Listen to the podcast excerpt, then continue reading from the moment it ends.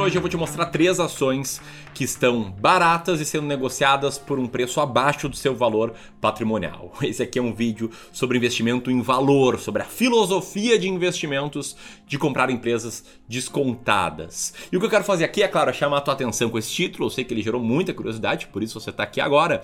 Mas muito mais que citar três ações, te mostrar como é que é clara a vida de quem investe em ações com base numa estratégia, com quem tem um método a seguir, que embora não seja fácil, torna as coisas muito mais simples, isso com certeza. Então esse vídeo tá um show de bola.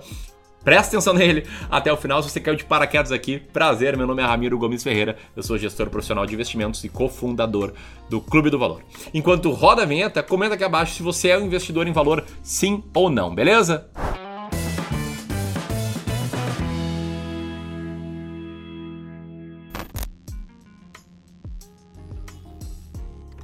Buenas, então vamos lá, tá? Recentemente, em vídeos em que eu cito lista de investidores que fizeram tal coisa, de investidores que vão quebrar, de ações que eu tô comprando, etc., eu tô começando já direto na lista, para evitar aqueles chatos que falam: Ei, você vai falar só a partir do minuto 7 e tal. Eu sei que a lista não significa nada, além de ser uma forma de dar especificidade no que eu vou te mostrar aqui, mas enfim, a primeira ação que está barata, segundo a estratégia das ações mais baratas da bolsa e que está abaixo do seu valor patrimonial, é a Petrobras. E você conhece a Petrobras, não vou nem te explicar sobre ela, né? ela dispensa apresentações. E o fato é que a Petrobras está com um earning yield de 27%, tá ali entre 25% e 30%. É a nona ação mais barata da bolsa no dia em que eu gravo esse vídeo. E além disso, parece sacanagem, tá? Parece uma brincadeira. Mas ela tá sendo negociada a 0,99 vezes o seu valor patrimonial. Ou seja, ela tá levemente abaixo do seu valor patrimonial. Aliás, diz aí, você investe Petrobras, sim ou não? Enquanto eu vou te explicando aqui as duas métricas que eu usei para chegar na Petrobras e para chegar nas outras ações que eu vou comentar aqui. Tá? A primeira delas é preço por valor patrimonial, que é uma métrica que possivelmente você já ouviu falar. O que, que significa isso, tá? Isso é uma divisão entre o preço de uma ação pelo valor patrimonial da empresa dividido pelo número de ações. Ou seja, se uma ação tem um patrimônio líquido de 10 milhões de reais e existem um milhão de ações em circulação, o preço, o valor patrimonial da ação é 10 reais. Né? Cada ação corresponde a 10 reais do patrimônio líquido da empresa. Se essa ação está sendo vendida a R$ 9,00 com 99 centavos, né? a cotação de R$ 9,00 com 99 centavos, essa empresa tem um preço de 0,99 vezes o valor patrimonial, como é o caso da Petrobras aqui no exemplo. Embora o patrimônio líquido da Petrobras seja bem maior do que 10 milhões de reais. Então pensa assim, uma empresa tem ativos e passivos, tá? O que, são os ativos? Coisas que ela detém, coisas como fábricas, armazéns, estoque, contas a receber de clientes, né? o direito de contas a receber, etc. E por outro lado, ela tem seus passivos, né? fornecedores a pagar, empréstimos, financiamentos, etc. E aí, ativos menos passivos é o valor patrimonial é o patrimônio líquido da empresa. E é claro, você compara né, o preço do valor patrimonial para entender se a ação está sendo negociada abaixo ou acima do seu preço por valor patrimonial. Muitas vezes, os investidores pagam muito mais do que o valor patrimonial de uma ação para ser acionista delas. Em especial quando a empresa em questão ela tem altas taxas de retorno sobre o capital empregado. É uma empresa que não precisa ter tanto capital para gerar resultados. Um exemplo típico são as empresas de serviço, por exemplo. Né? O Clube do Valor, por exemplo, não tem um patrimônio tão grande em relação ao resultado gerado. Então, se fosse uma ação na bolsa, com certeza estaria bem acima do seu valor patrimonial. Mas tem casos, tem vezes, em que os investidores não aceitam sequer pagar o valor patrimonial da ação. Nesse caso, os investidores esperam que essa empresa não vai gerar resultados tão bons, eles preveem que o seu fluxo de caixa futuro possivelmente não vai ser tão bom. Mas enfim, quem investe por esse múltiplo, geralmente chamado de investidor em valor, né, geralmente segue uma filosofia de investimento em valor, e o que essa pessoa quer é comprar ações mais baratas de acordo com essa métrica. E isso, é claro, né, não é garantia nenhuma de que empresas com PVPA abaixo de 1 vão subir, ou que empresas com PVPA acima de 1 vão cair, mas o fato é que foi provado que cestas de ações com PVPA menores tendem a vencer o mercado. Foi amplamente provado em estudos acadêmicos, embora atualmente cada vez menos as ações dependam né, dos seus ativos para gerar resultado. As empresas, né, não as ações. Enfim, entendeu? E aqui você pode ter duas interpretações, uma que eu julgo ser errada, né, com toda a humildade possível, e a outra que eu acho que até é correta, tá? O que é a interpretação errada? A errada é simplesmente pegar entrar lá no Status Invest, Invest Site da vida, listar as empresas de menor para melhor PVPA e comprar uma, duas, três empresas e montar uma carteira extremamente concentrada, correndo muito risco, com base numa métrica que você recém ouviu falar num vídeo que até aqui, sei lá, deve ter 4, 5 minutos. Totalmente errado. Né? Não trata seu patrimônio com tanto desdenho assim, tá?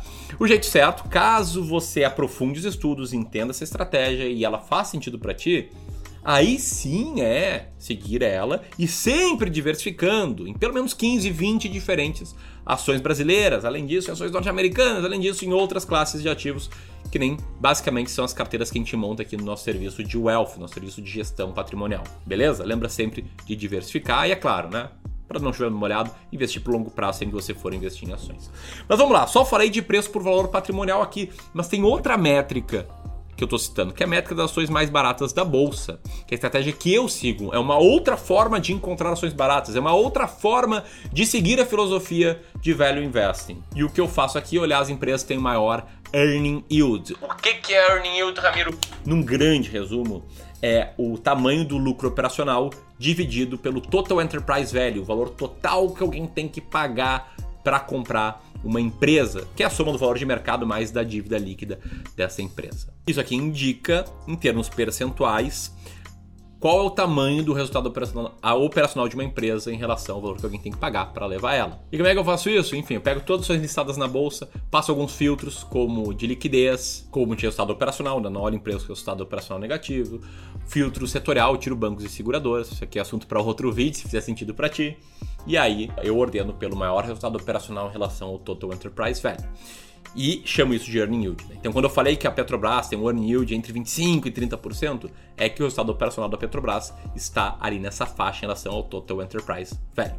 Enfim, foi com base nessas duas métricas, nesses dois filtros, né? Ações mais baratas da bolsa e PVPA, que eu cheguei na segunda empresa, que é a Even, de código Even3 que é uma construtora e incorporadora brasileira com sede em São Paulo e também com filiais em outros estados como Rio, Minas e Rio Grande do Sul. É uma empresa com earning yield de 21,85%, a 19 ação da maior para o menor earning yield, de acordo com os nossos dados aqui do Clube do Valor, tá? Com a forma que a gente faz essa análise. E tem um PVPA, pô, parece sacanagem aí, mas de 0,98. Ou seja, tem o preço muito próximo do valor patrimonial, um desconto nessa métrica de 2%. Segundo o site da B3, somente 17.742 pessoas físicas investem na Even. E cara, talvez esse vídeo tenha mais views do que investidores da Even, que não significa absolutamente nada. Mas que, sei lá, eventualmente quem tem uma estratégia clara pode ver uma oportunidade antes das demais pessoas. Embora fique meu disclaimer, né? não siga essa estratégia sem ter convicção nela. Bom, é nessa hora que eu tenho que te falar uma coisa que talvez você já tenha percebido que é o seguinte: essas duas ações que eu citei, certamente tem pessoas e muitas pessoas que não olham com bons olhos para elas. Pessoas que pensam, pô, se elas estão abaixo do valor patrimonial, estão com earning yield alto, alto uh, onde é que tá a pegadinha? Ou ainda pode pensar, pô, mas aí o governo tá querendo, sei lá, interferir no seu estado da Petrobras. E aí vem, pô, até num setor mais arriscado e tal. Isso aí não torna o método mais arriscado? E sabe qual é a minha resposta para isso? Porque assim, olhando ação por ação, das ações que ficam baratas, das ações que têm um PVPA muito baixo, elas parecem ser mais arriscadas, isso eu concordo. Só que parecer ser é diferente de ser. E sim, uma ação específica, ela é muito arriscada, independentemente da empresa que for. Mas uma carteira de ações bem diversificada, bem montada, reduz muito o risco, inclusive elimina uma parte do risco que é chamado de risco não sistemático, que é o risco atrelado a uma empresa ou a um setor específico. Então, sim, parece ser arriscado, mas quantitativamente falando, eu te garanto, diversificando bem em 20 diferentes ações, investindo também em ações norte-americanas, se você não tem tanta tolerância ao risco, diversificando em outras classes de ativos, isso não é tão arriscado quanto parece. Embora, é claro, né, investir em renda variável tenha seus riscos, eu não vou nem ficar aqui falando sobre todos eles. O que eu quero te mostrar é essa tabela que mostra como o, a volatilidade, o risco em termos de volatilidade, é um pouquinho maior do que a média do mercado aqui medido pelo IBRX nessa tabela não é estupidamente maior. Sem contar que o CAGR, né, o retorno composto, foi bastante melhor nessa nossa estratégia. Né? A linha top 20 EV/EBIT e a linha worst 20 EV/EBIT seriam as mais caras, que aí tem métricas de risco ainda piores e de retorno muito pior, inclusive pior do que a média do mercado. Então, Em grande resumo, tenha uma estratégia clara, tenha uma estratégia que você entenda, que você confie, que faça sentido. Invista só para o longo prazo em ações, diversifique bem e aí o risco vai estar tá conhecido. É importante demais você entender os riscos que você corre, beleza? E é com isso que eu vou chegar aqui na terceira ação barata que está com o preço inferior ao valor patrimonial. Uma empresa que tem um earning yield de 26%, é a 11 ação mais barata da bolsa, tem um PVPA de 0,55, ou seja, um desconto bem maior do que as outras duas que eu citei. Ela está sendo vendida quase por metade do seu valor patrimonial é uma empresa que trabalha com chapas de madeira, painéis em MDP e produtos derivados e que também fabrica tintas e vernizes para consumo próprio e para comercialização. Essa empresa se chama Eucatex, o código dela é EUCA4. Beleza? Se você gostou desse vídeo, compartilha com mais e mais pessoas. Se você quer saber como eu posso te ajudar a investir melhor, deixar um formulário aqui e um outro vídeo recomendado aqui. Grande abraço e até mais.